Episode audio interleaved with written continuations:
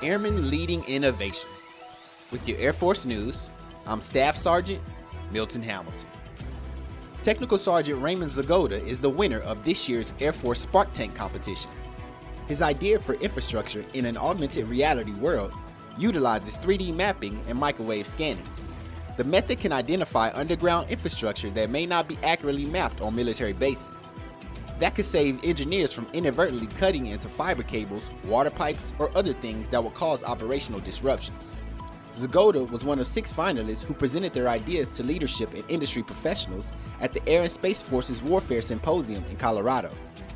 235 ideas were submitted for Spark Tank through the Innovation Network. The top 15 were voted on by department members, with the top six going on to present at the symposium. That's today's Air Force News.